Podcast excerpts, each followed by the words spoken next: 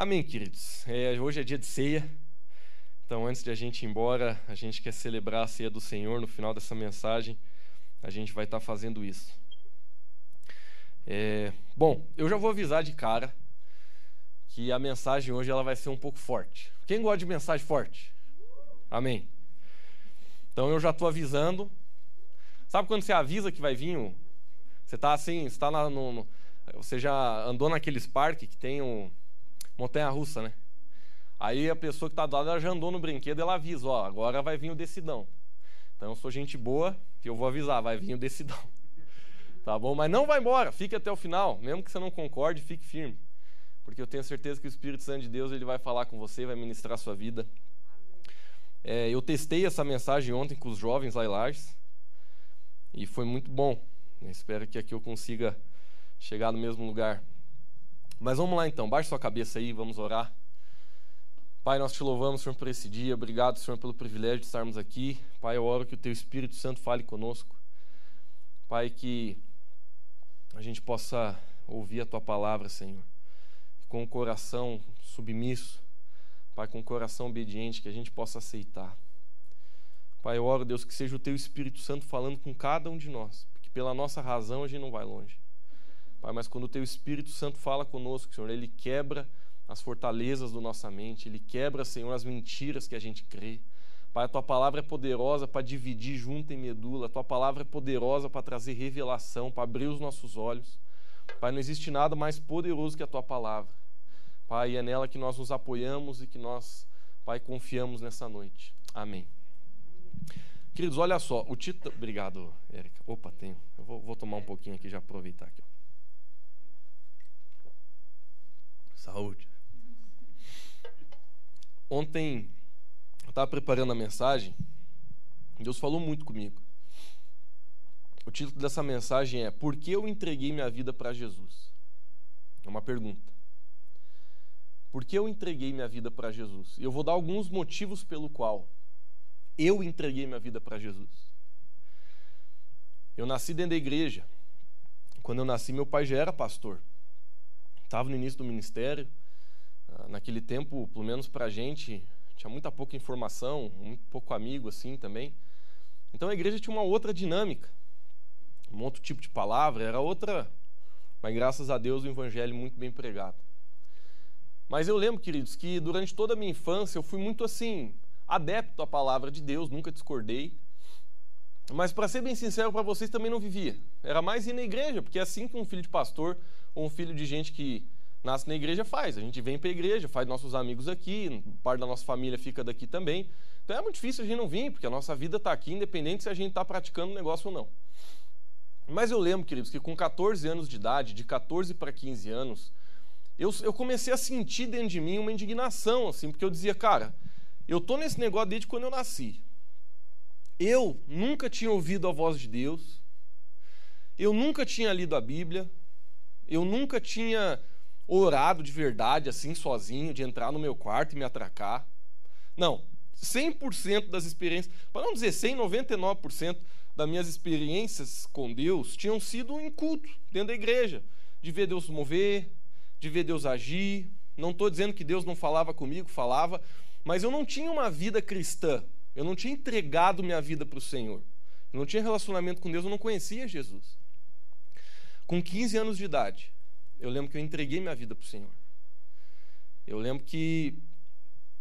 Eu, na verdade, eu lembro que com 13 anos de idade eu entreguei minha vida para o Senhor. Eu, meu pai estava pregando o Evangelho, e quando ele falou sobre as pessoas ir lá na frente, eu pensei assim: rapaz, eu sou filho de pastor, estou aqui, toda, já quebrei até vida dessa igreja, mas nunca fui para frente aceitar Jesus. Aí eu não sei se se assustaram ou não se assustaram, mas meu pai fez o apelo eu fui lá na frente. Quem quer aceitar Jesus? Eu fui. Abri minhas mãozinhas lá, de certo, acho que ficava feliz, né? Nenhum pai vai ficar triste que o filho está aceitando Jesus. Mas eu fui lá, mesmo nascido dentro da igreja, porque eu nunca tinha feito uma confissão pública dizendo: oh, porque ser filho de pastor não, não salva ninguém. O que salva é você se entregar, pô. Então eu fui lá para frente e recebi Jesus. Mas eu lembro mesmo, assim, que eu comecei a tomar juízo quando eu tinha 15 anos, que foi quando eu comecei a tomar a decisão de orar, porque eu não orava. Então, um crente que não ora, ele na verdade assim, achou um clube para vir no domingo, mas não entrou na vida cristã. Então, com 15 anos, eu comecei a fechar a porta do meu quarto, sem ninguém pedir, ninguém falar, me ajoelhar na cama e sem saber, não sabia como orava, não sabia como Deus falava. Eu lembro que eu achava, literalmente eu achava, aquele tempo Cid Moreira, muito famoso, eu lembro que eu achava que uma, ia vir uma voz do canto da, da, da quina, assim, do tijolo ali, do lugar que eu estava, ia vir uma voz do Cid Moreira, dizendo, oh, amém, Lucas, estou aqui. Eu dizia, amém, Deus está falando. Essa voz não veio. Depois eu entendi que é o Espírito Santo que falava dentro de mim. Eu fui crescendo e amadurecendo. Mas ontem, queridos, à tarde, eu fechei meu olho, eu comecei a refletir: por que, que eu entreguei minha vida para Jesus? E enquanto eu pensava, Deus começou a mostrar muitas coisas em mim e muitas fases da minha vida pelo qual eu tinha entregado minha vida para Ele pela motivação errada. Então, hoje, queridos, eu quero conversar com você sobre os motivos corretos e também os motivos errados pelo qual nós podemos entregar nossa vida para Jesus. E eu já adiantei assim, a, a, mensagem ela vai ser meia curta e grossa, mas eu assim, com todo carinho, quero dizer que Jesus ama muito você e eu também. E Deus, ele sempre quer nos trazer a verdade, para que a verdade possa nos levar para o caminho correto. Então, se quando eu falar alguma coisa isso doer em você, Talvez é porque o Espírito Santo está falando contigo. Não se ofenda, mas deixe que Deus fale com você. Bom, vamos lá. Primeiro motivo, queridos, pelo qual eu entreguei minha vida para Jesus é porque somente Ele pode me salvar. Eu aprendi na minha jornada, lendo a Bíblia e conhecendo outras coisas também, que nada mais pode salvar a minha vida senão Jesus. E quando eu falo salvar, estou falando do inferno mesmo. A Bíblia é clara em dizer se você acredita ou não, o problema é teu, com todo respeito, mas a Bíblia é clara em dizer que só tem dois destinos para o ser humano depois da morte. Ou a gente vai estar com o Senhor, a Bíblia chama esse lugar de céu, ou a gente vai estar no inferno. A Bíblia chama, né, longe de Deus, separado de Deus. É, o inferno é um lugar que a Bíblia claramente diz que foi feita para Satanás e os seus anjos, não foi feito para o homem. Mas os homens que não creem em Jesus vão para lá. Eu sei que falando assim parece um negócio meio, meio firme demais, mas não é isso. Deus, ele, a Bíblia fala de forma bem clara que a vontade de Deus é que todos sejam salvos. E por isso, inclusive, que Jesus veio morrer por nós. Para que a gente possa ser salvo, para que a gente tenha né, a possibilidade da salvação. Que lá, segundo João 3,16, está de forma extremamente exposta e clara, dizendo que todo aquele que nele crê não vai perecer, mas vai ter a vida eterna. Sempre quando a Bíblia fala de vida, ela está falando do céu, e quando a Bíblia fala de morte, está falando do inferno. Se você estuda a palavra de Deus, principalmente no, no Novo Testamento, quando a Bíblia está falando de morte, ela não está falando do dia que você parar de respirar. Quando a Bíblia vai falar de morte, ela usa mais o termo dormir. Mas quando a Bíblia fala de morte, está falando do inferno. E quando a Bíblia fala de vida, por exemplo, tem um versículo que diz assim: Jesus ele não veio só para dar vida, mas vida e abundância. A palavra de Deus está dizendo que ele veio para conquistar o céu para nós. Então veja, o primeiro fundamento, queridos, pelo qual eu entreguei minha vida para Jesus, porque eu descobri que só Ele podia me salvar. Não existia nenhuma outra pessoa, nenhum outro Deus, nenhuma outra estátua, nem, nada, absolutamente nada. Somente Jesus pode levar uma pessoa para o céu. Essa é uma verdade que pode ofender muitas pessoas no tempo que a gente está vivendo. Por quê? Porque muitas pessoas, e eu já fui uma delas, e até hoje, se não cuidar, estou pipocando em alguma área, que a gente coloca coisas e muitas vezes pessoas ou situações no lugar de Deus na nossa vida e a gente confia nelas. Eu já contei aqui o testemunho da caneta, não vou contar de novo, mas você lembra da minha caneta da faculdade? Eu coloquei minha, depositei minha confiança na faculdade que eu ia passar no vestibular numa caneta. Muitas vezes, querido, a gente facilmente consegue idolatrar algo, mesmo que você não se considere uma pessoa idólatra. Agora, muitas pessoas idolatram mesmo, se ajoelham na frente de estátua, adoram pessoas que não são Jesus, fazem orações para pessoas que não são Jesus, que eu falo com todo carinho, por isso que eu falei que talvez você se ofenda hoje. Mas eu aprendi também que não tem como você pregar o evangelho sem ofender as pessoas. Se você não é ofendido, você já alinhou mais o teu coração com Deus, mas talvez se você não alinhou com a palavra, você vai ser ofendido nessa noite. Porque se você está colocando tua fé em alguma coisa que não é Jesus, você está debaixo de engano. Eu vou ler a Bíblia para não achar parecer que é só eu que estou falando. Né? Então vamos lá. Lá em Atos capítulo 16, versículo 30 e 31 diz assim, ó. Então levou-os para fora e perguntou: Senhores, que devo fazer para ser salvo? Aqui a igreja estava começando no movimento de grande avivamento. E um homem, quando ele estava na presença do Espírito Santo, porque isso a presença de Deus faz, ele foi compelido a, a mudar e ele, e ele sentiu aquela vontade de: Meu Deus, eu preciso de Jesus. Aí ele chegou para os apóstolos, apóstolos, e perguntou: O que, que eu preciso para ser salvo? Eu preciso desse Deus. E aí, ó, que os apóstolos responderam: Creia no Senhor Jesus e serão salvos vocês e a sua casa. Queridos, um pastor, eu estava ouvindo uma mensagem poucos dias atrás, um pastor falou uma coisa que me chamou muita atenção. Ele disse assim: se existisse outra forma de eu e você ser salvo, Deus teria sido muito cruel com Jesus, deixando ele morrer. Mas por que, que Jesus morreu? Porque esse era o único jeito. Querido, se você lê a Bíblia, Jesus pediu, ele pediu. Se um filho olha no teu olho e pede uma coisa chorando, e é uma coisa genuína, eu duvido você, pai, não dar. A Bíblia diz que Jesus estava no Getsemane, ele suava sangue. Suava sangue. Tamanha era a sua agonia. Três vezes a Bíblia diz que ele orou, Pai, se possível, livra de mim esse cálice. Não veio resposta. Ele foi lá, acordou os discípulos, estava meio. O pior momento da vida dele. Ele voltou a orar e disse: Senhor Jesus, se possível, livra de mim esse cálice. Cálice é pepino, problema, situação. Ele estava pedindo arrego. Você não vê Jesus fazendo isso em nenhum momento da vida dele. O primeiro momento que Jesus faz isso é nesse momento. Três vezes ele pede. A Bíblia não diz que Deus respondeu. A Bíblia, na verdade, não fala nada. Então eu não posso afirmar que, Jesus, que Deus disse não para Jesus. Mas com certeza, Deus, pelo menos em silêncio, ficou.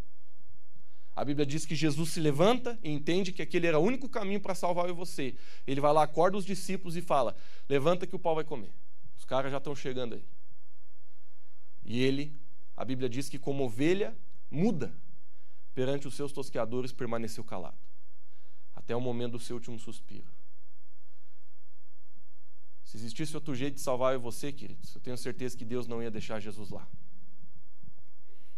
Isso é um pensamento bem lógico, mas a gente vai voltar para a Bíblia. Lá em Romanos 10, 9, a Bíblia diz assim: Se você confessar com a sua boca que Jesus é Senhor e crer em seu coração que Deus o ressuscitou dentre os mortos, será salvo. Muita gente pergunta assim, Lucas, como que eu sou salvo? Né? Porque às vezes a gente quer ouvir assim um, uma, uma receita, né? Que nem faz um bolo. Mas sabe, queridos, deixa eu te falar uma coisa. A Bíblia aqui, em vários versículos, ela nos ensina a ser salvo. Um dos versículos é esse, ó. Se você confessa com a sua boca, isso está falando aquilo que você declara profundamente com, seu, com seus lábios que Jesus Cristo é Senhor e crer em seu coração, isso está falando do íntimo daquilo que você decidiu acreditar. Então presta atenção para você não ter dúvida. A salvação, ela vem na minha e na sua vida através de uma decisão. É uma decisão. Você decide crer na pessoa de Jesus como o único e suficiente Salvador da sua vida. E você decide acreditar que Ele é Filho de Deus, Ele veio a esse mundo, Ele não tinha pecado, Ele veio através da Virgem Maria, Ele morreu numa cruz por nós para ser o sacrifício definitivo pelo meu e seu pecado, porque existia uma lei, essa lei o próprio Deus tinha instituído, que o pecado só era perdoado através do derramamento de sangue. Por isso que lá no Velho Testamento, Deus ensinou Moisés a matar os bichos para tentar perdoar o pecado do povo, que tinha uma validade mas quando Jesus ele morreu por nós, ele foi um sacrifício definitivo, definitivo, não precisa mais sacrificar nada. Ele pagou o preço, ele pagou a dívida, ele colocou na cruz, a Bíblia fala em Gálatas, o escrito de dívida que estava sobre as nossas vidas. Ou seja, quando eu decido crer nisso, Senhor, tu morreu por mim, Senhor tem poder para salvar. Eu decido entregar minha vida para o Senhor de todo o meu coração e eu decido confessar isso com a minha boca a Bíblia fala que eu vivo nesse momento novo nascimento. Você nasceu de novo. Isso é tão forte que a Bíblia literalmente está falando que no momento que você recebe Jesus, é literal, tá, queridos? Não é assim, uma figura de linguagem para você se sentir melhor. Não. Literalmente, você é uma pessoa nova, nova em folha. Teu passado não, não voga mais, teus pecados do passado não voga, nada voga, porque você está em Cristo. A nova criatura já está para lá, você é um novo homem. Por isso que a Bíblia diz que é, né, Jesus falou uma vez para Nicodemos, ele não entendeu. Ele falou: é necessário, Nicodemos, que você nasça de novo. Nicodemos olhou e falou assim: Mas como é que eu vou entrar na barriga da minha mãe e nascer de novo? Aí Jesus falou: Não, você não entendeu, cara. Você tem que nascer da água e do Espírito. Queridos, para nós sermos salvos, é pela graça, através da fé. Vamos ler esse versículo? Está lá em Efésios. Efésios 2, 8, 9. Pois vocês são salvos pela graça, por meio da fé. E isso não vem de vocês, é dom de Deus, não por obras para que ninguém se glorie. O que, que a Bíblia está dizendo aqui? Por mais que eu e você tente ser bom, seja bom mesmo, a gente não consegue ser salvo pela gente mesmo. Queridos, a salvação ela é algo que só Deus pode dar através de Jesus. Não tem como burlar a regra, não tem como pegar atalho, não tem como dar teus pulos. Somente através de Jesus nós somos salvos. E a Bíblia aqui é clara em dizer que não é por obras, não é por merecimento. Não tem uma pessoa que pode levantar a mão e dizer assim: ó, ah, eu estou entrando no céu porque, olha, pense num bicho velho que trabalhou nessa terra. Não, queridos. A Bíblia fala de um galardão que cada um vai receber de acordo com o que fez, mas a salvação, a salvação é um dom de Deus, é, uma, é um presente de Deus para aquele que crê nele. Não é porque você é melhor ou pior do que eu. Você é salvo porque você decidiu crer em Cristo Jesus e confessar isso com a sua boca e se posicionar na sua vida. Agora, lá em 1 Timóteo 1,15, a Bíblia diz assim: ó, esta afirmação é fiel e digna de toda aceitação. Cristo Jesus veio ao mundo para salvar os pecadores, do qual eu sou pior. É interessante, queridos, que a gente, como cristão, às vezes a gente acha que o maior inimigo nosso é Satanás. A gente pensa assim, nossa, Satanás é o meu inimigo. Não, queridos, eu vou te falar uma coisa com todo carinho. O maior inimigo que eu tenho sou eu mesmo. Não é Satanás. Queridos, a Bíblia ela nos ensina que Satanás é o tentador, ou seja, Satanás ele tenta levar você a pecar, mas o pecado é aquilo que Jesus ele veio morrer por nós para que a gente pudesse vencer. Satanás ele já está vencido. Tem gente que acha que Jesus ele veio para o mundo para vencer Satanás, não, querido. Satanás já está vencido antes de você nascer, já está vencido. Mas o pecado, ele precisava ser vencido. E Jesus ele veio para vencer o pecado, não Satanás. Satanás, eu sei que eu estou assim, falando como se ele não pudesse destruir nossa vida. Ele pode acabar com você. Mas Satanás, ele só consegue fazer na sua vida aquilo que eu e você deixamos. A Bíblia fala da porta do pecado. O pecado, queridos, é aquilo que dá legalidade para Satanás na nossa vida. Então, quando você olha para a tua vida, Lucas, estou com a vida detonada, é só tu olhar que você pecou, cara. Você pecou, você errou, você não se arrependeu, você não, você não alinhou a tua vida com a palavra de Deus. Lucas, eu estou com o casamento detonado. Beleza? Onde é que você errou? Vamos consertar, vamos arrepender, vamos mudar, existe esperança para você. Lucas, eu estou com a minha vida emocional destruída. Ok, vamos lá. Onde é que você errou? Onde é que você falhou? Que princípio que você quebrou? Sempre, queridos, Satanás ele vai ter acesso na nossa vida através de uma porta que é a porta do pecado. Todo mundo aqui já teve experiência com essa porta para acabar. Eu mesmo já tive muito. O pecado, ele destrói com a nossa vida. A Bíblia diz que o salário dele é a morte. O salário do pecado é a destruição. Então, enquanto eu e você decidir ficar pecando, nossa vida só vai piorar. Não tem jeito a nossa vida não vai melhorar. A nossa vida, ela vai ficar só colhendo as consequências do pecado. Agora, o último versículo que eu quero ler nesse primeiro ponto está lá em Atos 4,12, que diz assim: ó, Não há salvação. Esse versículo aqui é um tiro. Não há salvação em nenhum outro, pois debaixo do céu não há nenhum outro nome dado aos homens pelo qual devemos ser salvos. Então, isso aqui é a palavra de Deus trazendo um ensino e uma direção clara a respeito da salvação, a respeito de conexão com Deus. Eu sei que isso pode ofender sua cultura, isso pode ofender o que seus pais, os seus avós falam, isso pode ofender o que a sua cultura familiar diz, mas isso é o que a Bíblia ensina. A Bíblia ela é clara em dizer que não adianta você esperar algo de outro nome que não seja o nome de Jesus. Eu sei que a gente vive, por exemplo, numa cultura onde as pessoas estão acostumadas a orar para santo, orar para estátua, orar para amuleto, é, guardar coisa dentro da carteira para ver se melhora a vida. A gente tem gente aí, né? Eu já fiz umas coisas bobas também, mas tem gente que até quando acorda tenta acordar com o pé direito. Por quê? Porque o camarada ele tenta achar alguma coisa que não é Jesus para apoiar a vida dar certo. Mas sabe, queridos, eu quero dizer, se você está em Jesus, tu pode acordar caindo da cama. Que a tua vida vai ser abençoada porque você está em Cristo. Claro, não caia da cama, mas eu estou querendo dizer é que não importa. Você pode vestir preto no Réveillon. Que teu dia não vai ser mais com, com menos paz. Você vai ter mais paz do que o cara que está de branco. Você pode estar. Tá, o que, que deu? Quem morreu? Ninguém morreu. Estava lá, a roupa eu botei. Porque a tua sorte não está nessas besteiras que o mundo quer acreditar. A tua sorte não está na, nas coisas que o homem vê, mas está nasquelas que a gente não vê.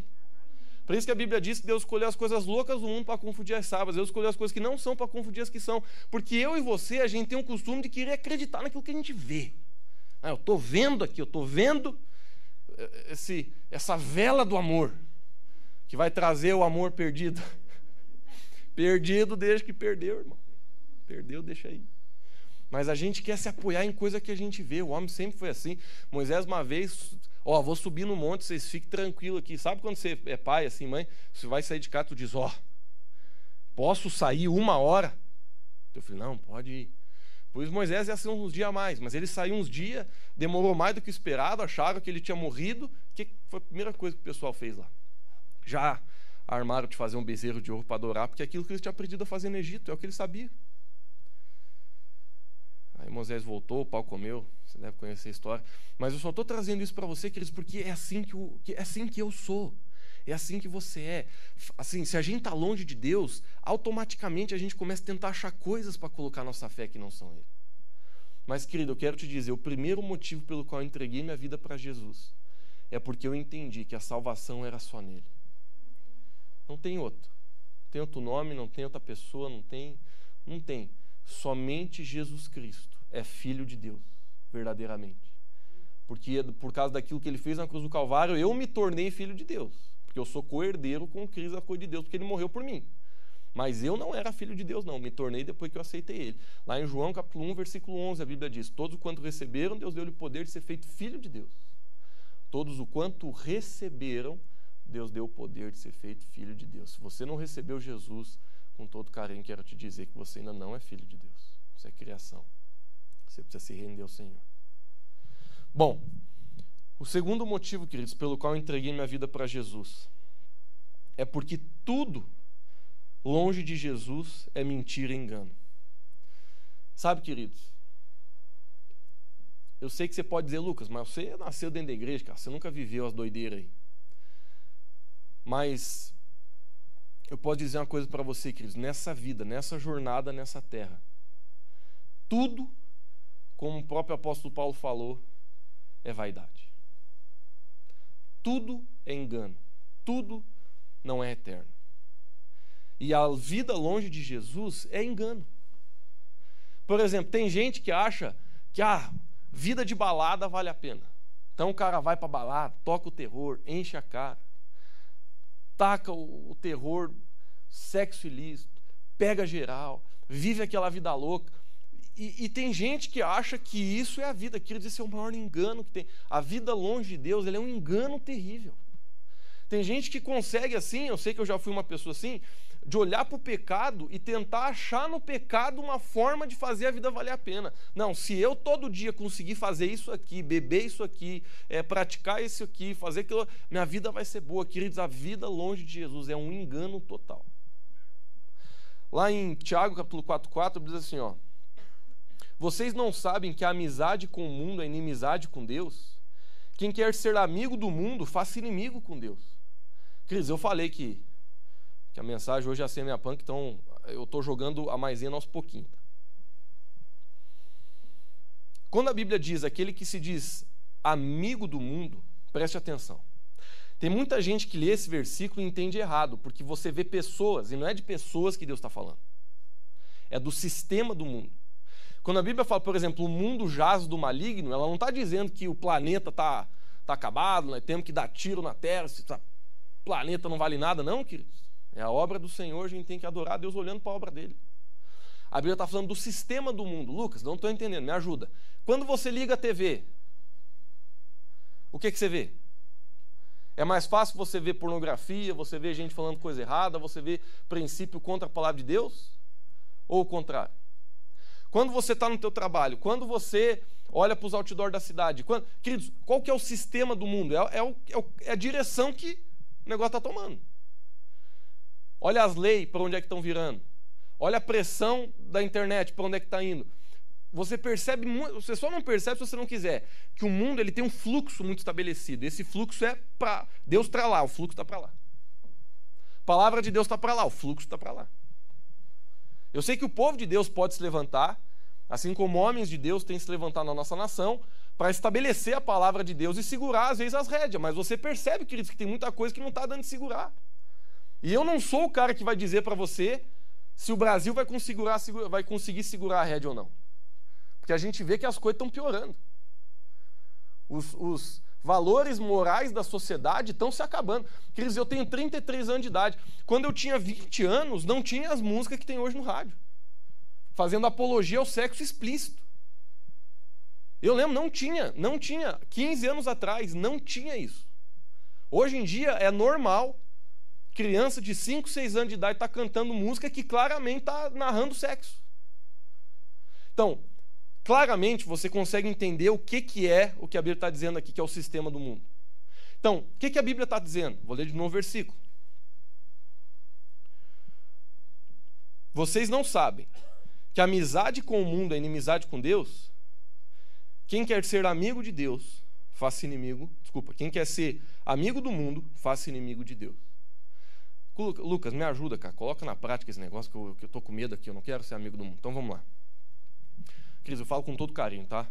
Prometo que eu não estou dando direto a ninguém, nem que para você que está em casa, e prometo que não é nada pessoal, estou pregando a palavra de Deus aqui. Meu amigo, se você se diz de Jesus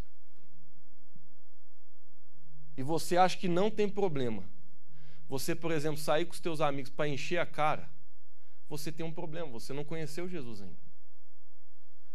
Se você se diz de Jesus mas uma pessoa entra no seu Instagram, por exemplo, e não consegue ver claramente que você é cristão, talvez a sua decisão por Jesus tenha um problema.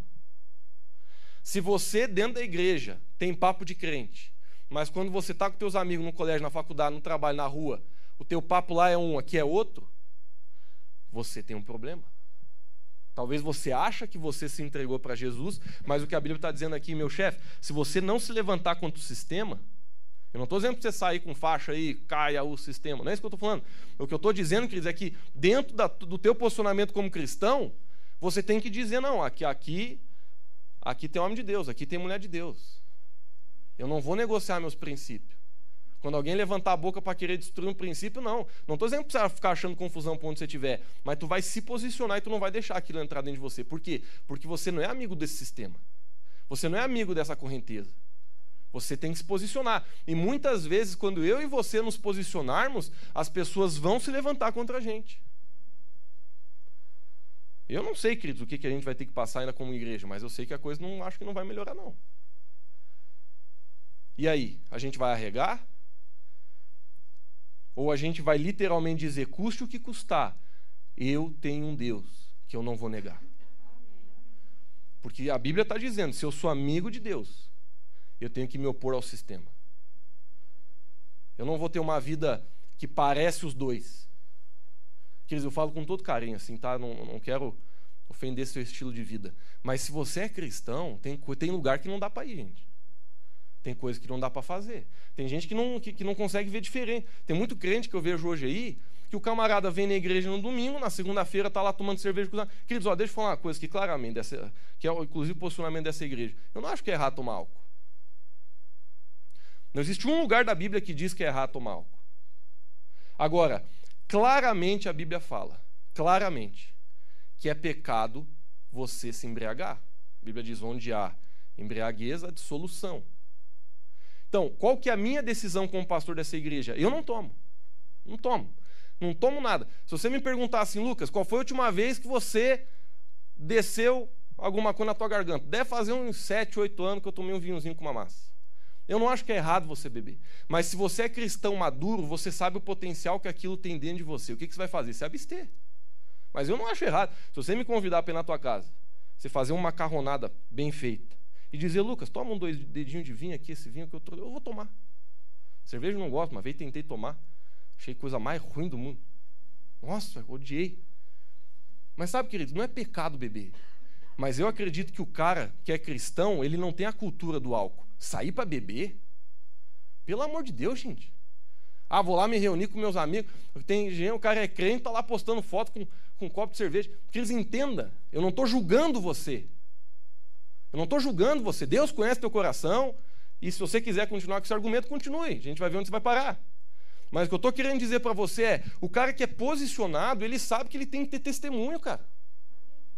Ele sabe que ele não vai beber em lugar que não pode, não vai. Não, ele vai dizer, Lucas, eu sou uma pessoa, por exemplo, Lucas, eu tive problema com álcool no meu passado. Então não, não até quando você for pôr gasolina no carro, deixa o frentista pôr. Porque você tem problema, cara. Então você vai cuidar mais. Agora, Lucas, nunca tive problema, olha.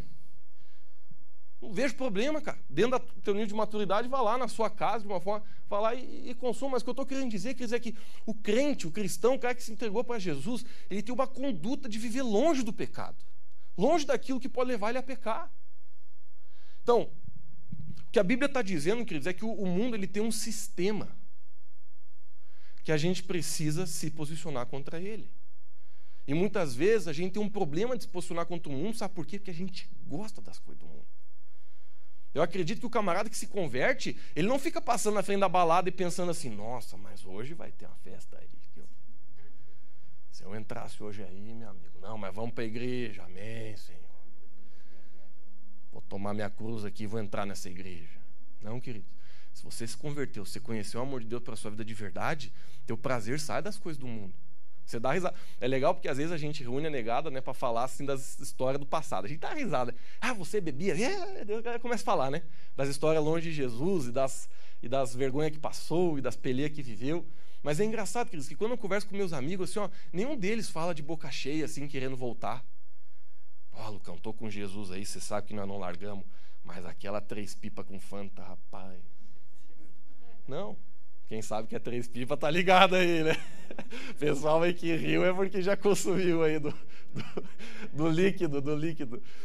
Hoje eu tava lá almoçando com o Zé, o Zé era da peleia, né? Aquele negão bebia, bebia de urim velho, não sei nem como ainda tem o rim. E eu falei, eu falei, negão, o que, que você bebia? Ele, ah, Lucas, mas não tinha dinheiro na época. Eu falei, mas o que, que você bebia? Ele falou, bebia três pipas com Fanta. Como é que chamava? Sputnik. Eu, eu sei que tinha um nome a bebida. É, tá aquele ligado aí, né? Chegou a se abrir ali. Mas, queridos, longe de Jesus, a gente vê graça nessas coisas. Eu lembro quando eu estava na faculdade, tinha muita festa, né? Aí chegava no outro dia de manhã, o pessoal contando as festas. Nossa, cara, mas ontem bebi, nome do céu, chegou uma hora que eu apaguei. E eles riam, nossa, é verdade. Meu Deus. E eu lembro, né? Eu assim, ouvindo os papos, eu dizia, meu Deus, Jesus, obrigado, Senhor. Porque literalmente tem gente que acha bonito ser feio. O cara acha bonito, o cara acha que, nossa, bebi, enchi a cara, fiquei. Não, nem me lembro o que aconteceu ontem. E, e olha como a pessoa vive no engano. Ela acha que isso é vida, queridos, isso é uma desgraça de vida. Tu tem que se apoiar no álcool para forçar, para firmar o pulso e ser alguém, ficar firme, ter alegria, fugir de coisa. Queridos, guarda o teu coração, ora ao Senhor. Se você tem práticas na sua vida que você sabe que são contra a palavra de Deus, tem um motivo. Não estou te vitimizando, mas o que eu estou querendo dizer é que talvez você está querendo fugir de algo que você tinha que enfrentar. Mas, voltando para a minha mensagem, porque eu não quero perder o foco. Eu entreguei minha vida para Jesus, querido, porque eu vi que tudo era engano longe dele. Eu descobri cedo que não adiantava essa, essa vida de balada, jovem. Eu lembro que eu olhava assim, cara, isso é a maior ilusão. Tá todo mundo falso lá dentro, se enganando, amigo. Olha, é difícil encontrar um amigo verdadeiro nesse trem. Mas, olha só lá em Mateus 16, 26, o próprio Jesus falou uma frase muito forte. Ele disse assim: Pois que adiantará o homem ganhar o mundo inteiro e perder a sua alma? Ou o que o homem poderá dar em troca de sua alma? Queridos, tem um versículo que o próprio Jesus diz. Ele fala assim: ó, louco, essa noite pedirei eu a sua alma, e aquilo que você tem acumulado, para que vai te servir? Eu sei que às vezes a gente lê umas coisas na Bíblia e não presta atenção no sentido, mas o que é uma pessoa louca? Ontem, ministrando, eu lembrei de um vídeo que é terrível, mas eu, eu tenho certeza que pelo menos alguém de vocês já viu. Tinha um tempo atrás, estava rolando um vídeo no Facebook. de um cara que estava. Eu devia ter achado aqui para. Se você achar, põe, cara. Tenta colocar no YouTube aí. É, cara leva tapa de louco. É, deve aparecer um, um, um vídeo aí de um, de um, cara assim, sentado, esperando ser atendido, alguma coisa no hospital, assim, vem um cara por trás e enche o tapaz na cara. Se você achar, tu me sinaliza aí. Mas sabe, queridos, que, eh, se você já viu esse vídeo, achou? Põe ali. Eu sei que eu estou quebrando o protocolo aqui, mas vamos lá, para gente dar uma risada. Põe o vídeo aí. Vocês vão ver o que é um louco. Deixa eu ver se é esse aí. É esse.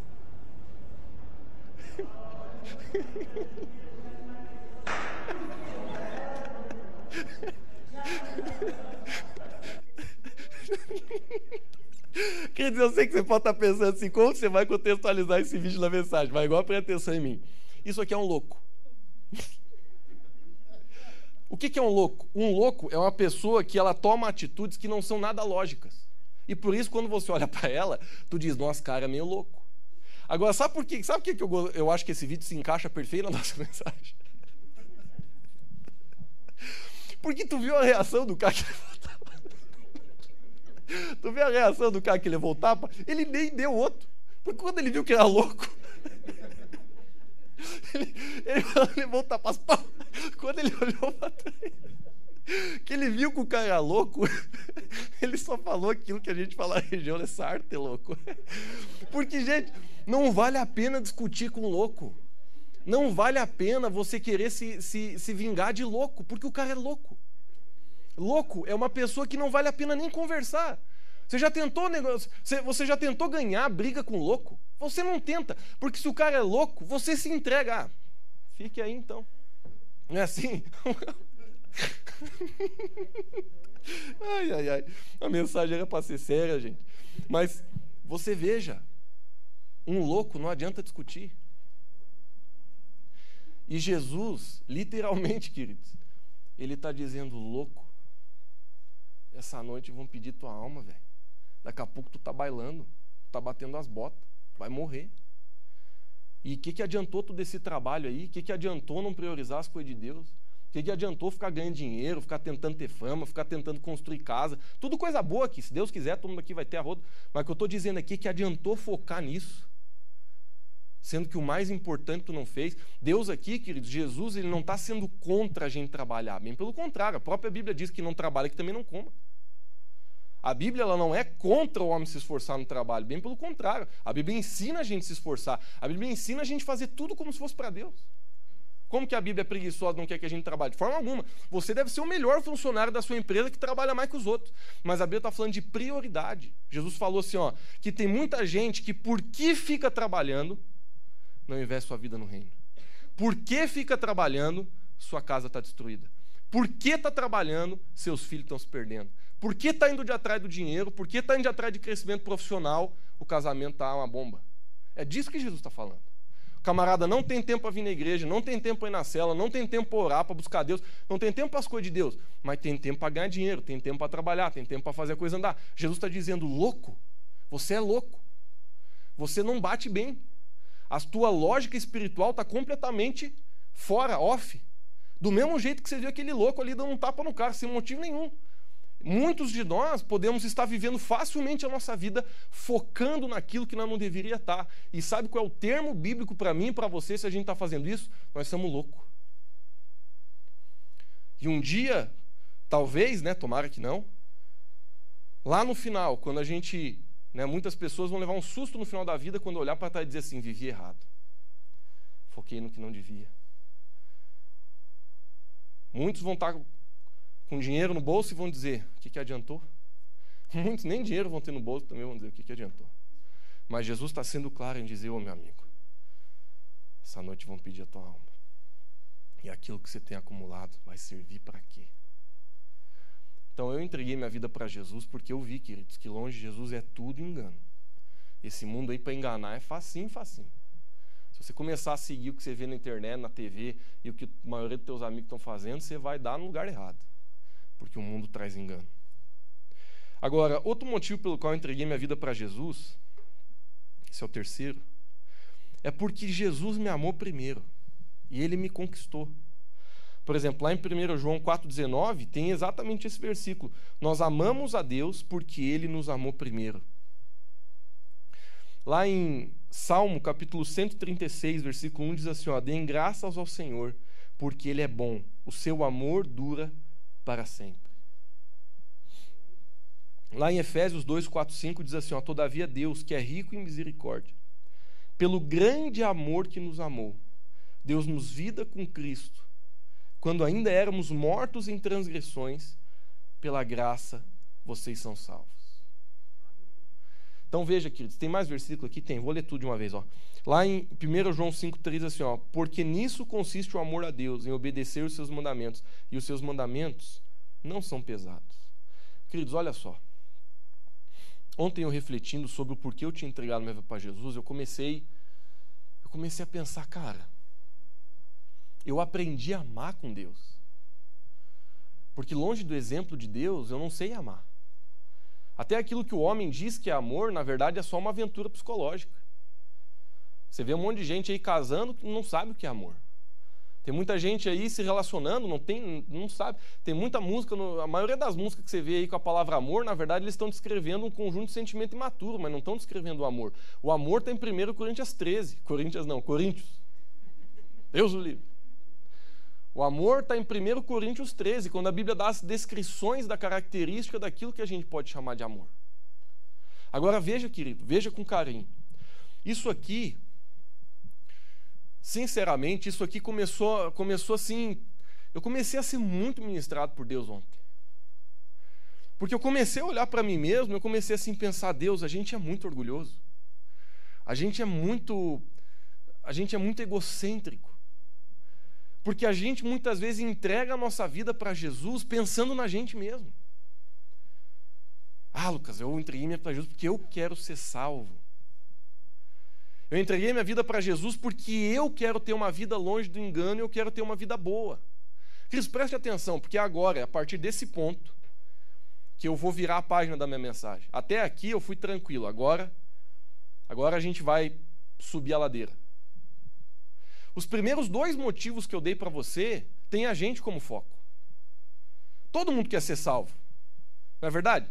Se eu chegar aqui e dizer aqui, pessoal, quem está querendo para o inferno, levanta a mão. Ninguém vai levantar a mão. Se eu falar para você assim, ó, o lado de Jesus é o lado que vai para o céu. O lado de, do demônio é o que vai para o inferno. Qual vocês querem?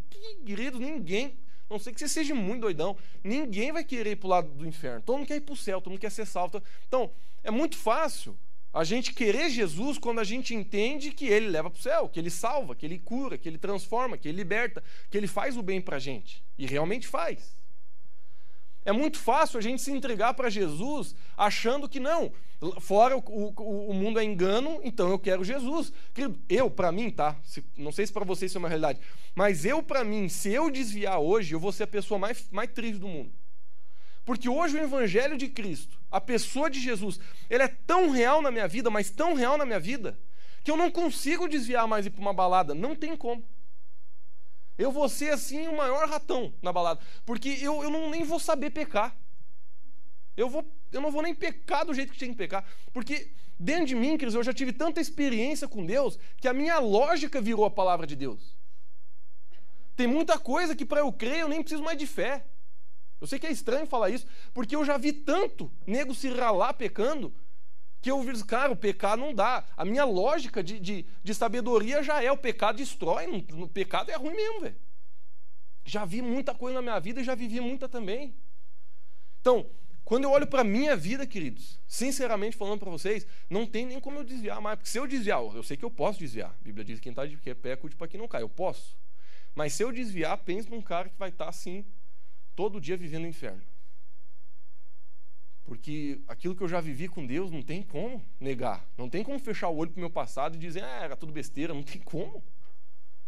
Agora, queridos, veja.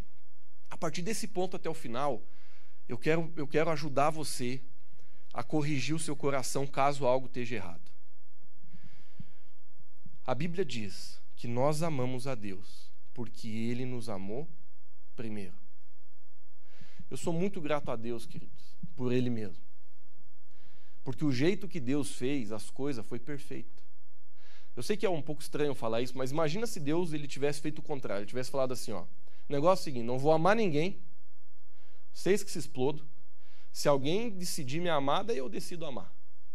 Queridos, não, não ia funcionar. Por quê? Porque a gente não tem capacidade de amar na gente mesmo. Mas Jesus ele entendia que nós não tinha amor, então ele precisou ser amor para se revelar amor para nós, para que a gente pudesse olhar para ele, se inspirar, ser ministrado, ser curado, ser transformado por esse amor, e aí sim esse amor ia entrar no nosso coração para a gente começar a amar ele. Olha que coisa estranha. Olha que coisa estranha, queridos. Jesus ele ama tanto eu e você, queridos, mas tanto eu e você. Jesus ama tanto eu e você, queridos que ele se entregou naquela cruz por amor a mim e por amor a você. Agora é engraçado, engraçado não, estou falando de mim, tá? Não estou falando de ninguém aqui, estou falando de mim, porque eu olho para a minha vida e essa mensagem é a minha vida toda. É engraçado quando muitas vezes eu olhei para a minha vida e o motivo pelo qual eu tinha entregado minha vida para Jesus era só eu para minha vida melhorar, para minha vida estar tá melhor, para ver se eu alcanço uma benção, para ver se eu alcanço salvação, para ver se eu alcanço isso, para ver se eu alcanço aquilo. Mas o que a Bíblia diz, querido, o que a Bíblia começa a descrever a partir desse ponto aqui, pelo menos na minha mensagem, é que nós amamos a Deus porque Ele nos amou primeiro. Ou seja, a nossa entrega para o Senhor Jesus, na verdade, ele é uma correspondência daquilo que a gente viu nele. Então, veja, pessoas imaturas elas se entregam para Jesus ainda olhando para si. Pessoas maduras que realmente se converteram são aquelas que se entregam para Jesus olhando somente para Ele. Eu vou aprofundar esse negócio. Fica tranquilo que se você está boiando, eu já vou te ajudar. Porque muitas pessoas, elas entregam-se para Jesus dentro da promessa de ser salvo, da promessa de a vida melhorar, na promessa de a vida ficar melhor, promessa de as coisas se ajeitar, na promessa de o casamento voltar. Na... E, e, muita gente é assim. Provavelmente todos nós que estamos aqui, inclusive eu que vos falo, a gente veio para Jesus por causa de uma necessidade. Mas a gente precisa, queridos, caminhar em maturidade para que a gente não fique nesse lugar raso de vida com Deus e de entrega. Porque as pessoas que conhecem a Jesus, vêm para a igreja e depois se desviam e saem, abandonam o caminho, é porque essas pessoas nunca se entregaram pelo motivo correto. Elas só se entregaram pensando nelas mesmas. Queridos, não funciona o evangelho onde você aceita Jesus, mas você ainda está no centro da sua vida. E o que eu quero dizer para você, queridos, com todo carinho, é que isso é muito, mas muito, muito sutil. Muitas pessoas, querido, inclusive eu vi isso muito na minha vida. A gente acha que se entregou para o Senhor, quando na verdade você ainda é o centro da sua vida. Você vem para a igreja para ter uma benção. Você entrega a tua vida para Jesus porque você quer ser salvo e não quer ir para o inferno. E são tudo coisas lícitas. A própria palavra de Deus diz para a gente vir para Jesus para ter benção e ser salvo. Mas, queridos, a gente tem que compreender, e é aqui que eu vou começar a aprofundar, a gente precisa compreender, queridos, que a entrega verdadeira por Jesus na nossa vida ela se baseia no fato de que Jesus morreu por nós. Preste atenção. Se Jesus não tivesse vindo, querido, eu sei que isso ofende, tá? Mas se Jesus não tivesse vindo, morrido por nós, tendo misericórdia pelas nossas vidas, se ele não tivesse ressuscitado ao terceiro dia, vencendo a morte, eu quero falar, queridos, que todos nós estávamos condenados ao inferno. Então entenda que o principal propósito de Jesus vir não foi para deixar minha vida melhor mas foi para me livrar do inferno. E muitas pessoas vêm para a igreja e vêm para Jesus, e elas acham que elas devem vir para Jesus, ah, porque eu quero ser salvo, porque eu quero a bênção, porque eu quero aquilo, mas elas não entendem, queridos, que quando a gente entrega a nossa vida para Jesus, a gente não está entregando simplesmente porque a gente precisa, porque alguém obrigou, ou simplesmente porque, ah, eu quero que a minha vida melhore. Não, queridos, a gente entrega porque a gente sabe quem Deus é, a gente sabe o que Ele fez, a gente sabe que Ele é digno que a gente entregue a nossa vida. Queridos, eu, eu, prometo que eu vou te ajudar, eu vou te melhorar a minha mensagem, eu vou ajudar você a entender o que eu estou querendo dizer. O próximo ponto que eu quero entrar aqui é: eu entreguei minha vida para Jesus, porque somente Ele tem alimento para minha alma. Queridos, eu aprendi que longe de Jesus a gente vive uma identidade destruída. Hoje, se você olhar para o mundo, as pessoas Inclusive, eu já, às vezes, vejo isso em mim, algumas coisas. A gente, quando a gente tem alguma área da nossa vida que está ausente de Deus, a gente tenta se, se, a gente tenta se posicionar com outras. E E a maioria do pessoal está olhando para o dinheiro mesmo. Então a pessoa pensa assim: ah, se eu tiver o carro, se eu tiver uma empresa, se eu tiver isso, se eu tiver dinheiro, se eu tiver aquilo, se eu tiver aquele outro, se eu tiver esse corpo, se eu tiver tal, tal, se eu for assim, se eu conseguir essa carreira, a gente fica estabelecendo em coisas a nossa identidade. E eu descobri que só Jesus tem alimento para minha alma.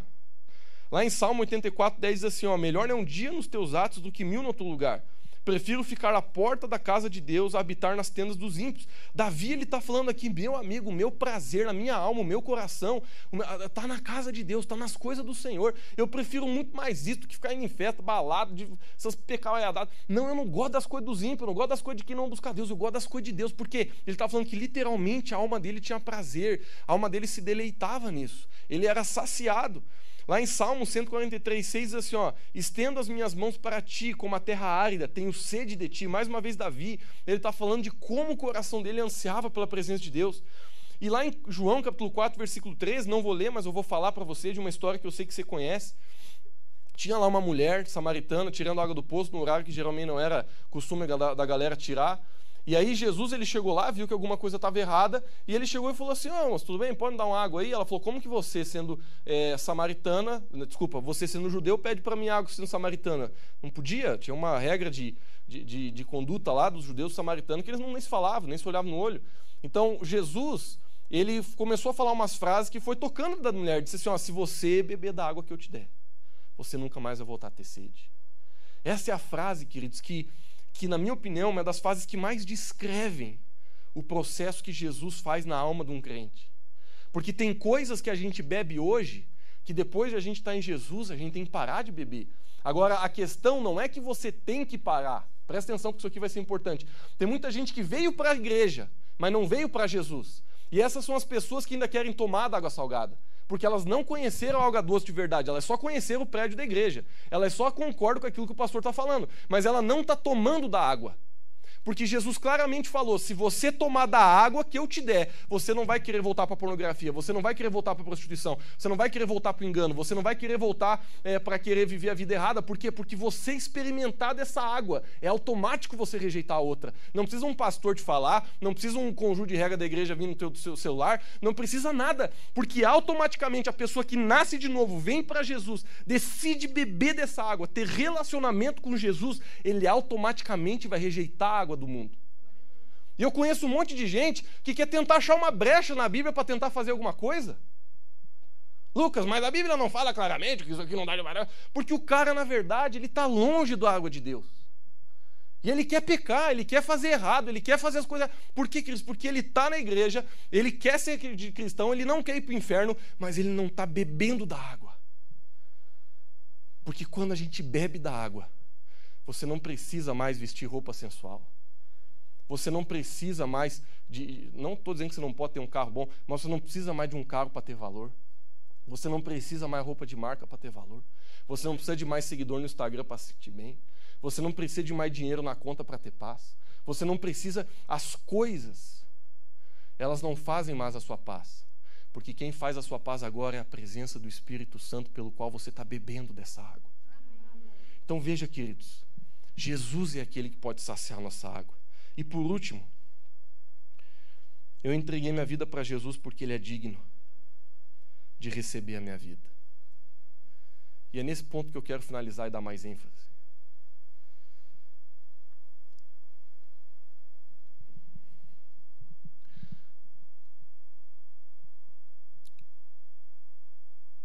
Quando a gente entrega a nossa vida para o Senhor, de verdade, do jeito que deveria, uma das coisas, querido, que acontece no nosso coração é o reconhecimento por quem Ele é.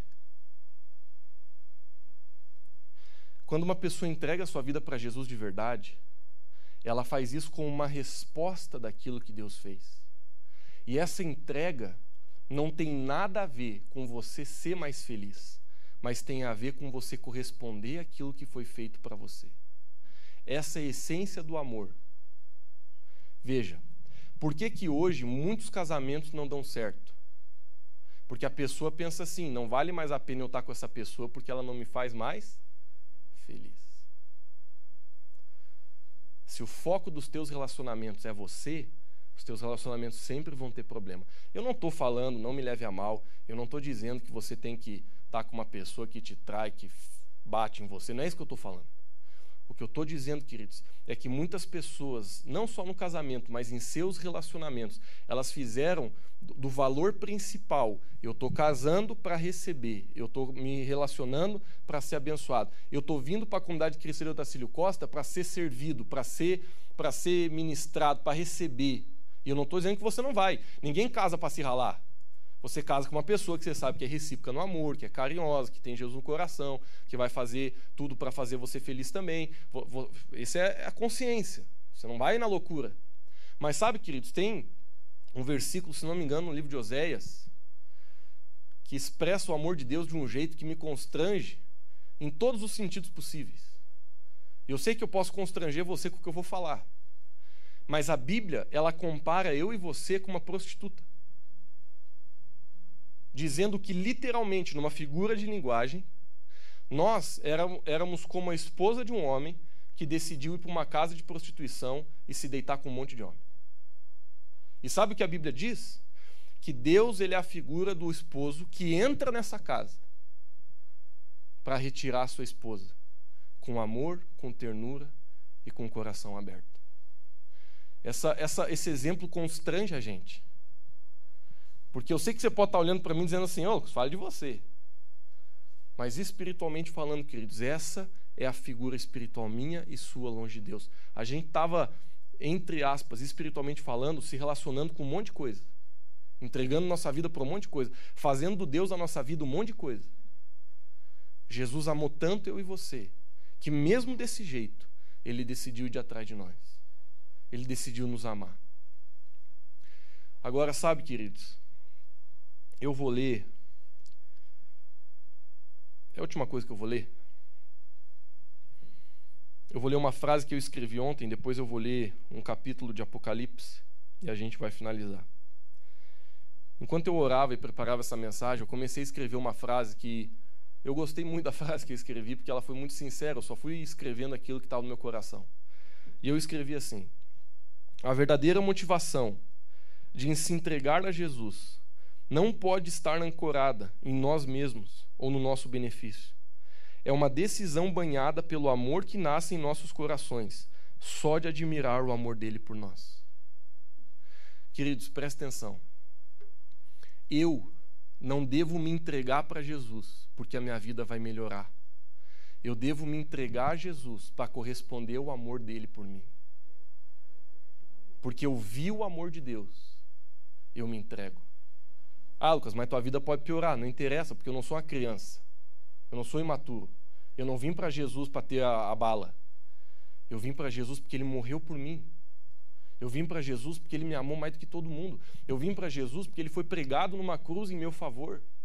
Eu vim para Jesus porque ele decidiu vir para esse mundo, ser açoitado, ser surrado, passar por todas as vergonhas possíveis, todas as traições e dores possíveis, por amor a mim. Eu entrego minha vida para Jesus porque eu sei quem Ele é. E eu sei que eu devo fazer isso todos os dias da minha vida. Não importa se minha vida vai melhorar, se vai piorar, se a bênção vai vir, se não vai chegar. Não importa nada, porque o principal objetivo de eu entregar minha vida para Jesus precisa ser eu olhar para o amor dele e querer corresponder. Se você pode, acompanhe comigo, Apocalipse capítulo 5.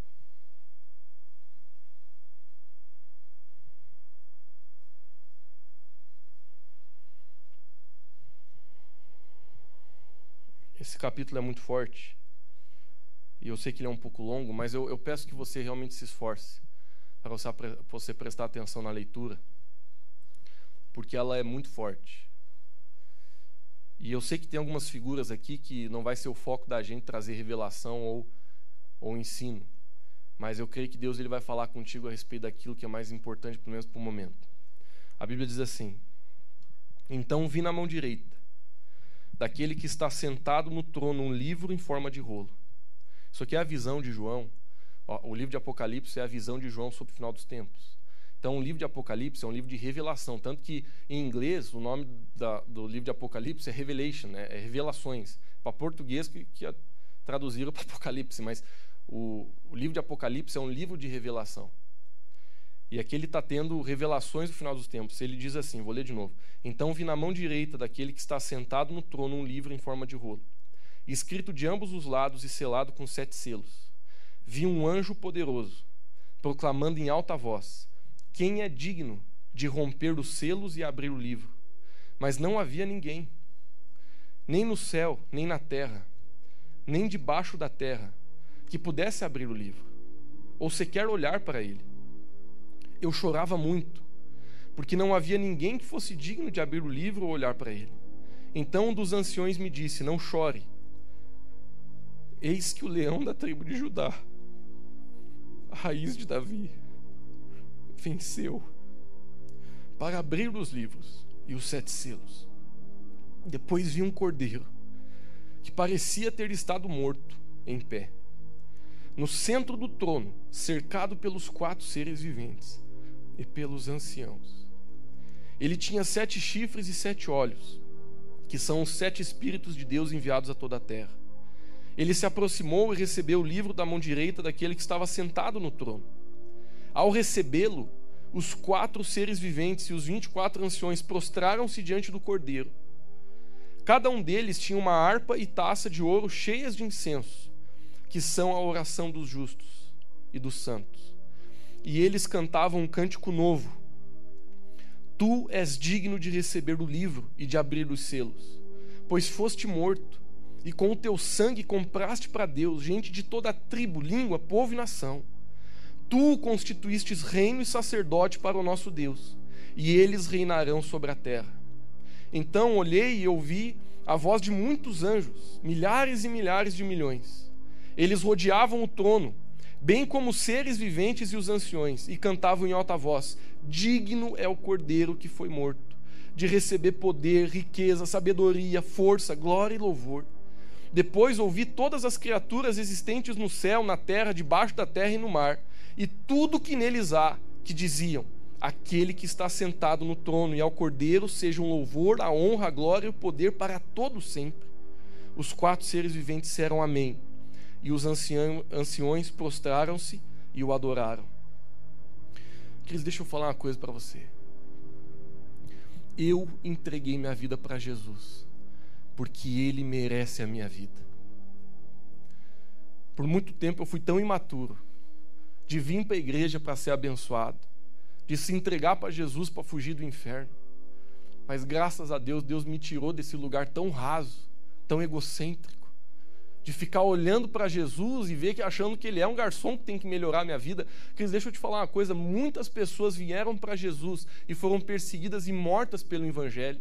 Eu não sei quem que falou que é uma garantia de Deus que quando você aceita Jesus a tua vida vai melhorar, a tua conta bancária vai aumentar. Queridos, isso não é verdade. Eu creio num Deus de prosperidade, eu creio num Deus de paz, de alegria, de eu creio que a vida com Deus é a melhor que se pode ter nessa terra. Mas não se engane. Nós entregamos a nossa vida para Jesus, porque o Senhor Jesus é digno. Ele é digno. Eu não posso, queridos, olhar para a minha vida e achar que o Evangelho para mim é uma forma de eu melhorar a minha vida. O Evangelho para mim é uma forma de eu ter um pouco de noção e corresponder àquele que se entregou na cruz do Calvário por mim. Você sabe que quando a gente vê, a gente lê um capítulo como esse, não é só ele que fala disso. Mas a Bíblia é clara em dizer, queridos, que no céu os anjos, os anciãos, os, os serafins, os querubins, todos eles, eles estão prostrados diante de Deus, dizendo: digno, digno, santo, santo, santo. Sabe, queridos, às vezes a gente olha para isso e a gente pensa assim, mas que coisa chata que esse pessoal só fica fazendo isso. Queridos, quando você tem a revelação de quem Deus é, quando você tem a revelação do que Jesus fez, com todo carinho, não se ofenda comigo, você vai parar de vir para a reunião de oração para pedir bênção. E você vai começar a vir para a reunião de oração para se prostrar diante dele e adorar o nome dele. Pessoas imaturas, elas veem oração como uma lista de pedido. Pessoas maduras, elas veem oração como uma oportunidade de adoração e exaltar o nome do Senhor. A gente muitas vezes é tão imaturo, queridos, que a gente está achando que a nossa vida cristã é um jeito de a gente ter as coisas de Deus e as coisas que a gente não consegue sozinho. Quando eu falo para você, queridos, com todo carinho, Jesus ama você, ele morreu por você na cruz do Calvário, e se você realmente quer ser maduro, se você realmente quer chegar nos lugares profundos com Deus. Conserta a motivação do teu coração. Se você vê que no teu coração você ainda é aquele tipo de crente que eu me vi várias vezes, que você ainda vem para a igreja para ter algo, você ainda busca a Deus esperando algo em troca, queridos, abandone esse pensamento. Eu garanto a você, você vai ser muito feliz com Jesus e você vai receber muita coisa dele, mas ouça o que eu estou te dizendo: nós não devemos nos entregar para o Senhor por causa de alguma coisa que a gente vai receber, a gente deve se entregar para o Senhor porque Ele é digno. Ele merece a minha vida, Ele merece a minha santidade, Ele merece eu dizer não para o pecado, Ele merece eu dizer não para as coisas que podem ser boas para mim, Ele merece muitas vezes eu abrir mão do meu dinheiro para que o reino de Deus cresça, eu abrir mão do meu tempo. O apóstolo Paulo ele dizia: Não sou mais eu quem vivo, mas Cristo vive em mim. Sabe por quê? Porque ele teve a revelação do que Jesus Cristo fez pela vida dele, ele teve a revelação de quem Jesus era, e quando a gente tem essa revelação, queridos, a gente para de discutir o que é pecado ou não, porque a gente quer viver longe daquilo que pode desagradar o coração de Deus. A gente para com a maioria das discussões bobas que a gente pode ter, porque o nosso foco vira eu quero agradar tanto ao Senhor. Não importa se essa pessoa está orando ou não está, não importa se essa está vivendo em santidade ou não está, não importa os exemplos que eu tenho ao redor de mim, o que importa é que eu sei que Ele é digno de toda a minha vida, de todo o meu coração, de toda a minha santidade, de todo o meu esforço. Eu preciso me entregar por completo para um Deus que se entregou por completo pela minha vida. Que você sai do lugar raso. E eu creio do fundo do meu espírito que Deus ele está levantando uma geração que vai se entregar para Ele pelo motivo correto. Esses dias Deus me deu um puxão de orelha, queridos. Eu fui fazer uma viagem de negócio, se assim eu posso dizer, para ganhar dinheiro mesmo. E nessa viagem eu tive que ficar a noite inteira sem dirigir, porque era longe. Eu não dormi, eu literalmente não dormi. Passei em claro dirigindo. E quando eu estava voltando dessa viagem, eu senti o Espírito Santo, não com raiva, com muito carinho, mas eu senti o Espírito Santo falando comigo assim: Lucas, qual foi a última vez que você virou uma noite por causa de mim? Que você virou uma noite em adoração? Que você virou uma noite buscando a Deus, buscando melhorar? E eu olhei na minha. Não faz muito tempo, não, queridos, foi mês passado. Eu olhei para a minha vida e eu vi Deus, é verdade. Eu, eu tenho tanta coisa dentro de mim que eu preciso mudar. Que a gente está acostumado a viver um sistema sem perceber onde a gente ainda é o centro. Onde Deus, ele ainda está ao nosso redor. Onde o evangelho, ele precisa ser adaptado para aquilo que eu quero e preciso. Mas a gente não entendeu que ele é o Cordeiro de Deus, que foi morto que decidiu se entregar numa cruz por mim e por você. Quando ainda éramos inimigos de Deus, a Bíblia diz em Romanos capítulo 5, ele se animou a morrer por nós. E ele é digno de todo o nosso louvor, toda a nossa adoração. Você sabe que ninguém está com uma arma lá na cabeça do serafim dizendo adora aí, senão atira. Sabe por que, que eles estão adorando? Por vontade própria. E eles não querem parar. Porque quando você encontra o teu Criador da forma que deve ser encontrado, o que mais dá prazer para você é adorar Ele. Por isso que eu falo que isso aqui não deve ser forçado. Nada do que eu estou falando é forçado. Nada do que eu estou falando é uma coisa que a gente tem que fazer assim, com as costas doendo. Não, queridos. Quando a gente realmente vê quem Jesus é, o se prostrar é natural. O adorar o Senhor é a mais natural coisa que a gente faz o gastar tempo na presença de Deus, adorando a Ele. Não estou dizendo que você não deve pedir, a própria Bíblia nos ensina: pedir, dar-se-vos-á, buscar e acharei, bater na porta e ela vai abrir. Muita gente, a Bíblia diz que muita gente não recebe porque não pede. É bíblico você pedir. É bíblico a gente fazer lista de pedido, é bíblico a gente na reunião de oração pedir para a galera mandar pedido pelo WhatsApp. Tudo isso é bíblico, mas o que eu estou querendo fazer você entender, queridos, é que existem muitos motivos corretos de a gente se entregar para o Senhor, mas existe um deles que é aquele que vai nortear todos os outros. Sim, eu me entreguei para ser salvo. Sim, eu me entreguei para viver uma vida melhor, porque eu não quero viver no engano. Sim, eu me entreguei porque longe Jesus eu era um bananão que não tinha identidade nenhuma e não tinha amor próprio nenhum. Eu era a pior pessoa, eu não tinha coragem para nada. Eu me entreguei para Jesus porque ele curou minha identidade. Mas enquanto eu fui vivendo com Jesus, ano após ano, eu fui me aprofundando na minha vida com Deus até chegar ao ponto de entender. Eu não devo entregar minha vida para Jesus como principal objetivo essas coisas. A minha vida é tua, Jesus, porque o Senhor foi morto. E o Senhor é digno da minha vida. O Senhor é digno da minha santidade. O Senhor é digno da minha entrega. O Senhor é digno da minha devoção. Sabe, queridos, a Bíblia fala que no meio do Evangelho tem uma cruz. Jesus falou: quem quiser me seguir, tome a sua cruz e me siga. Só que a gente vive num tempo, não é nada novo, mas hoje por causa da internet parece que é maior. Mas a gente vive num tempo onde as pessoas elas gritam em oposição à cruz. Felicidade é fazer o que eu quero na hora que eu quero. Isso é a pior mentira do mundo. Porque a felicidade ela está no meio de uma cruz, onde a gente deixa Jesus estar no centro da nossa vida e onde a gente é crucificado com Cristo. E a gente fala, não para nós mesmos, mas sim para o Senhor. Eu sei que muitas pessoas não vão gostar disso. Muitas pessoas vão se opor dizendo: não, eu não quero parar com o pecado. Eu não quero parar de errar. Mas a gente acabou de ler um versículo que uma das formas que a gente mostra que a gente ama Deus é porque a gente obedece às palavras do Senhor. E sabe, tem muita gente que lê esse versículo e, e também entende errado. Porque muita gente olha e pensa assim: ah, que saco, então eu tenho que ficar obedecendo a Deus, porque senão não ama Deus. Não, queridos, não é isso. Se você é casado, por que, que você agrada sua esposa? Para não levar um pau dela? Talvez seja a realidade de alguns, mas não era para ser.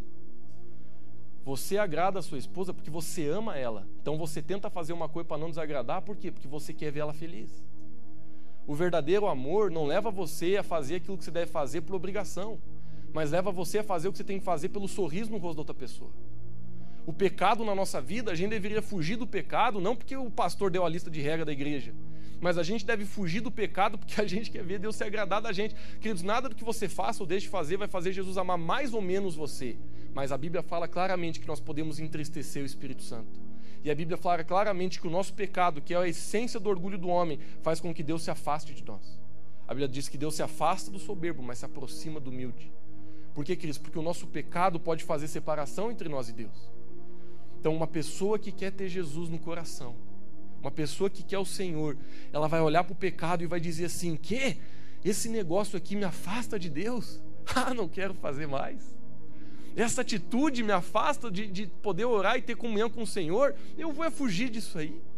Esse tipo de conversa destrói com o Espírito Santo dentro de mim, eu vou parar de ter esse tipo de conversa. Eu quero fugir do pecado, eu quero fugir da aparência do mal, eu quero buscar Jesus, porque eu quero estar mais próximo daquele que morreu por mim, que ressuscitou, que é digno do meu coração, do meu, da minha alma, do meu esforço, do meu tempo, do meu dinheiro, da minha vida toda. Ele é o dono do meu coração, ele é o Senhor e Salvador da minha vida. Eu não sou mais meu, eu estou completamente entregue ao Senhor Jesus. Queridos, o verdadeiro evangelho é uma entrega total da nossa vida ao Senhor Jesus. E a gente está tão acostumado com essa ideia de que se entregar para o Senhor é vir para a igreja, dar um pouco de dinheiro na casa de Deus, dizer uns amém embora, que a gente muitas vezes já perdeu o nexo do que é um evangelho bíblico que foi pregado. E o evangelho, queridos, ele não é meia, meia taça. O evangelho é tudo ou nada. Deus é tão bom, mas tão bom, que ele entende o processo das pessoas. Eu sou o primeiro aqui a dizer, Deus ele não vai chegar com uma marreta e dizer, é tudo ou nada, pá! Não é isso que Deus faz. E eu me dou como exemplo. Eu me converti com 15 anos de idade. Eu consigo pregar essa mensagem faz pouquíssimo tempo. Porque a maior parte da minha jornada cristã foi aqui, quero ser salvo quero ter uma vida melhor, não quero ser essa pessoa ruim que eu sou, não quero me ralar na vida, quero ser alguém, quero isso, quero aquilo, é tudo eu, tudo eu, quero ministério, quero ser visto pelas pessoas, quero tudo eu, tudo eu. Mas de repente Deus começou a mexer comigo, eu comecei a entender, o evangelho não sou eu. O evangelho é ele. E depois que eu li Apocalipse capítulo 5, por isso que eu chorei, até desculpe ter chorado, mas quando eu leio Apocalipse capítulo 5, eu não me aguento. Porque o Espírito de Deus teve um dia que ele falou tanto ao meu coração. Quando eu entendi que ele é digno. Sabe que tem hora que a palavra de Deus parece que acende no teu coração que nem uma chama. E teve um dia que eu estava lendo Apocalipse capítulo 5 e essa chama de Deus ardeu. E quando eu li a palavra digno, foi como se aquilo acendesse dentro de mim de uma forma que eu nunca tinha visto essa palavra. E de repente, do nada, eu comecei a entender, assim, é como se, é como se literalmente a cegueira do meu olho caísse. E eu comecei a ver, meu Deus, ele é digno. Ele merece. Ele merece. Ele merece minha vida. Ele merece minha devoção, ele merece minha entrega, ele merece minha santidade, ele merece tudo que eu posso dar e muito mais. E aí esse, essa vontade de querer corresponder ao amor de Deus, ela se torna um calor dentro do teu coração que impulsiona você todos os dias a viver para Ele. Ninguém precisa te falar, ninguém precisa forçar, ninguém precisa te empurrar, ninguém precisa brigar com você, ninguém precisa te dar mijada para você orar, ninguém precisa, ninguém precisa falar para você vir para a igreja, ficar forçando você para vir para a igreja, porque aquele, aquele calor dentro do teu coração faz com que você queira se entregar cada dia mais. Jesus, eu quero mais, eu quero mais, eu quero mais de ti, porque o Senhor é digno. Davi ele dizia assim, ele entrava na presença de Deus e falava: Deus, existe em mim algum caminho mal, porque eu quero resolver. Eu quero estar mais perto de ti, porque você é digno da minha vida, do meu coração. Querido, nós vamos tomar ceia nessa noite.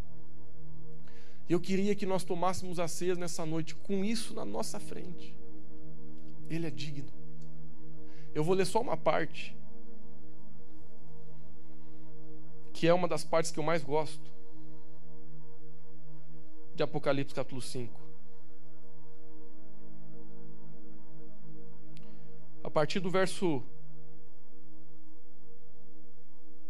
9 dizia assim: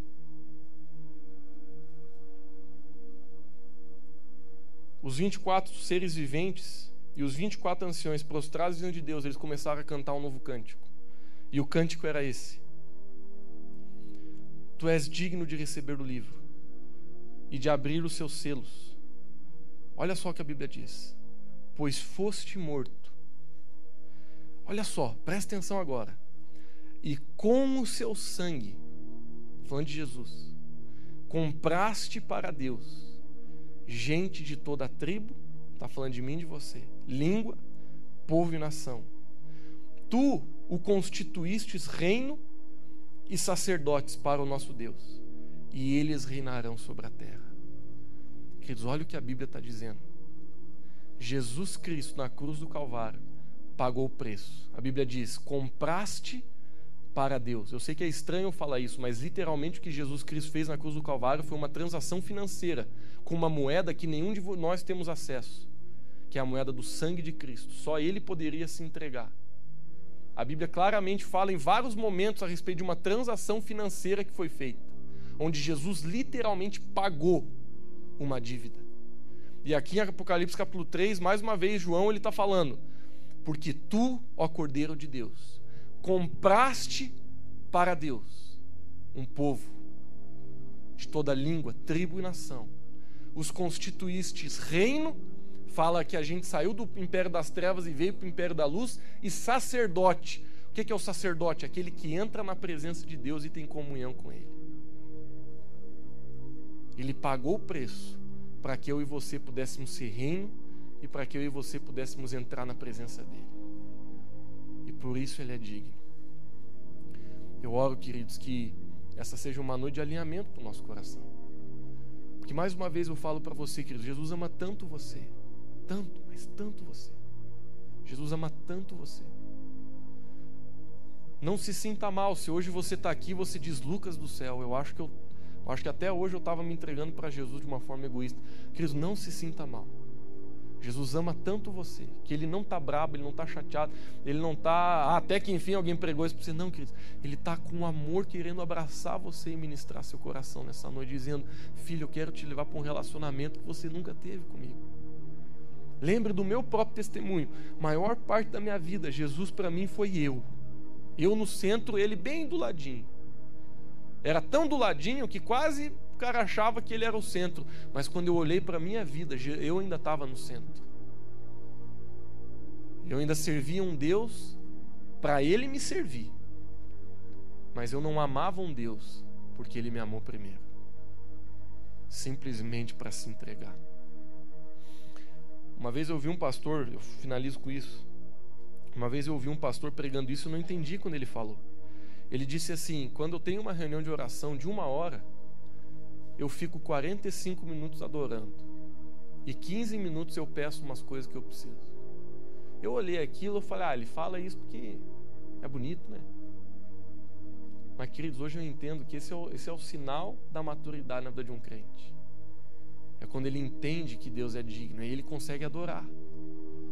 Porque dentro dele tem esse, essa chama insaciável de devolver aquilo que foi dado, de corresponder àquilo que ele recebeu. Porque a gente, a Bíblia diz, a gente ama porque ele primeiro nos amou. Eu não consigo amar sem olhar o amor dele. Ele é a referência. Mas uma vez que eu olho para os olhos de Jesus, o meu coração é inflamado de amor e eu consigo começar a voltar a, a amá-lo, consigo voltar a expressar amor, porque eu aprendi a amar com Ele. Nós começamos a ser um reflexo da maior essência de Deus, que é o amor.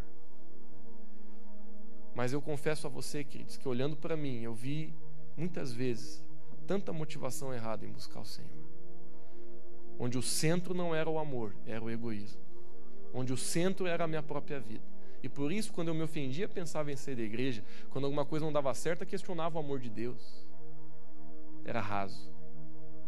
Eu não entendia quem Ele era e o que Ele tinha feito de verdade. Graças a Deus que isso mudou. Eu espero que isso possa mudar na vida de cada um de nós. Fique de pé onde você está. Nós queremos participar da ceia nessa noite.